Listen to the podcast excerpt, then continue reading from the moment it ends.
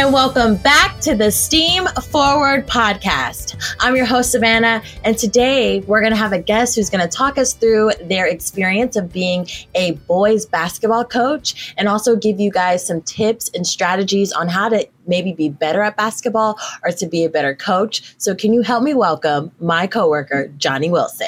Yay. Welcome, Johnny. What's up, everybody? How's everybody doing? How are you doing today? I'm great. Thank you for asking. That's good. Thank you for having me. Of course. So I guess let's just get into the nitty gritty of the conversation. Okay. What's it like being a boys basketball coach? Well, first, I would like to say, again, thank you for having me. Yes. It is a pleasure to be here.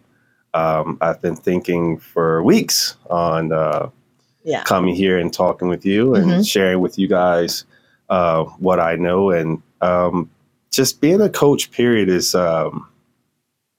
it's interesting. I can imagine. It's interesting. I can imagine. You get to experience a lot of different things. What's the age range? So I'm a boys varsity coach.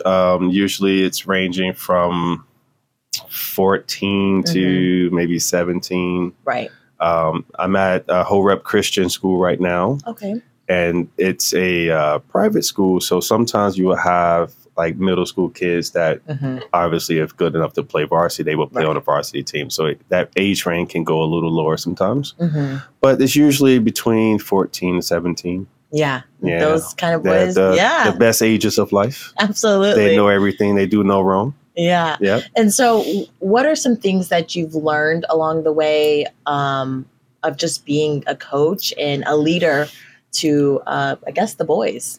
A lot of things that I've learned over the years is that you have to be more than a coach. Right. There are going to be situations where you have to be dad. There are situations where you have to be uncle. Yeah. Maybe big brother. Counselor. Just kids have so many different needs, and as a coach, it's your job to make sure you get the kids the best help that you can get, right, and put them in the best position to be successful, and make sure that they are being put in the right position to succeed. Right. And sometimes that doesn't look, one way. Sometimes that can look many different ways. And it's important to make sure your staff is on the same page, that shares the same vision, to make sure kids are doing well in school, right, doing well at home. And my coaching philosophy, it kind of goes more just making them better people. Yeah. The basketball world is very, very, very competitive. Yeah. And the realistic expectation is that, of course, everybody wants their child to go to the NBA, right? That's the dream, NBA, right? Yeah. But the reality is that for most, that's not going to happen. Right. So what happens after that? You want them to be good people. You want them to have good values and good principles. And that's what we try to do with the youth. Yeah. Okay. That's awesome. I love that you're just more than a coach. That's how you have to go into it. For sure. How did you get into basketball? Like, did you play in high school? Did you play in college? How'd you get into basketball? So, this is an interesting story. I come from a family of athletes. My dad was a all-star linebacker at the University of Jackson State. Oh, wow. Okay. Yeah, a lot of people don't know that. I don't really share that story a lot. And his brother, my uncle, was a All-American at South Day High School. Wow, okay. He was able to go to Temple University and play under John Chaney.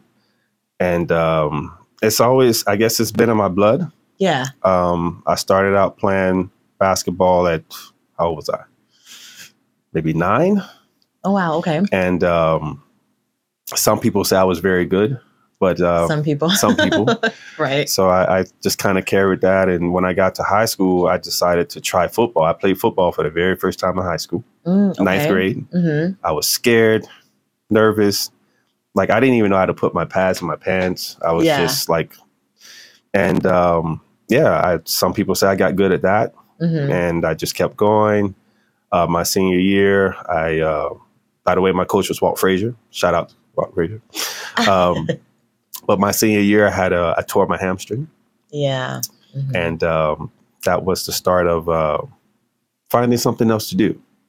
So in that, I know a lot of kids, mm-hmm. especially even when I went to school, and I know a lot of kids now. So that's a very harmful and hurtful time of a student's life when they think that they have it all figured out, and then they're injured, and then they're like, what do I do now? So yep. How did you get through that? A lot of crying. Yeah. A lot of support, family support. And, a lot of prayer, man. I just, prayed for God to show me something else to do. Mm-hmm. And I was able to go to college for a little bit, but the injuries were just too much. So I said, you know what, let me just get into coaching and just share what I know. Yeah. And I started out at a rec league in Miramar, Florida. Mm-hmm. Was able to start my coaching career there. And yeah, it just took off from there. Yeah. So you had to find the joy and the pain. Yeah. It was what you can do next. Almost 17 years ago. So yeah. It's been a while. It's been a journey. So for the kids, the youth that are watching this, and maybe they're a football player, basketball player, what are like tips or strategies for them not only to be the best that they can be, but what can they look for outside of the sport to make sure that they're just pursuing a future that's bright for them? Yeah, so I get asked this question a lot. First thing I would like to say for all these student athletes out there, remember first that you are a student athlete. So that student comes first and foremost mm-hmm. in everything you do, because that is your fallback plan. And secondly, have expectations for yourself. A lot of athletes come in with absolute no expectations right. on what they want to do, mm-hmm. Even down to the game perspective, like have expectations on how you want to perform, how you mm-hmm. want to prepare. And then be coachable. Right. Never get to a point where you feel like you know everything to where someone can't show you something or you can't mm-hmm. learn from someone. Even if you feel you already know it, still be open to learn new things. And the last tip I would say, just prepare yourself, man. Like none of the greats. I mean, I know they like to watch the NBA right. and see the LeBrons yeah. and the Steph Currys and all these people, but none of these people got great overnight. Yeah. Like it takes mm-hmm. a lot of work and have great work ethic to do what you want to do. Like mm-hmm. no one should have to push you to do what you want to do. Yeah. So oftentimes with a lot of my players, I find myself being more excited than they are or right. wanting to play more than they do. And it's like, I shouldn't have to push you to do what you want to do. Yeah. Cause you're here. You're here. Yeah. Right. So that's the struggle now with, a lot of players now, and they see the progress that the professional guys do, and they think they can just wake up and be the LeBron. Yeah. It's like, nah, LeBron puts in hours and hours and hours of work. Yeah. And that's an accumulation of work ethic that got him to where he is. So you would say the social media has created kind of like a facade on how hard or how much discipline you really have to put in. For sure.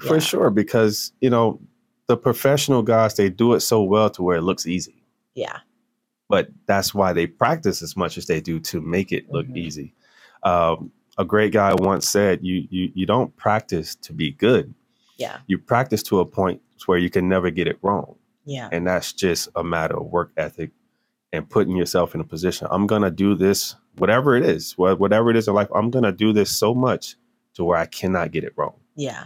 And that's the work ethic you have to have. Yeah. Yeah. It seems like you have a lot of passion for coaching and basketball. I do, man. Just for kids, period, yeah. man. Like I've been around kids forever. Yeah. I grew up in a family of a lot of kids running around. So it's kind of like, that's what's in me. That's where it's at. That's what's in me. So here we like to do the word of the day. And so I always like to ask the guests specifically on what they're speaking about. If you could just choose one word and why, it sums up your whole entire basketball career to now your coaching. Just one word. One word. Well, I'm going to take a word from the show and just say forward. Yeah. Just keep moving forward no matter what obstacles you face. Whatever moments you stumble or may fall short, just keep moving forward. Yeah. There's only progress on the other side of that obstacle. And if you stop, you'll never know. Yeah. So just keep moving forward. That would be my word of the day. Keep moving forward. Great. Okay. That's right. Well, thank you so much, Johnny, for joining us today. It was such a great conversation. Thank you. And as always, our sponsors that we love to thank are the Children's Trust and Trinity Church. And don't forget that there's 3 ways in which you can watch or listen to this podcast, and that's through Apple and Spotify. And if you'd like to watch, follow us on YouTube. And as always, thank you so much for tuning in. And make sure subscribe, hit that bell button to get our post notifications so you always stay up to date. And as always, this is the STEAM Forward Podcast. STEAM Forward Podcast.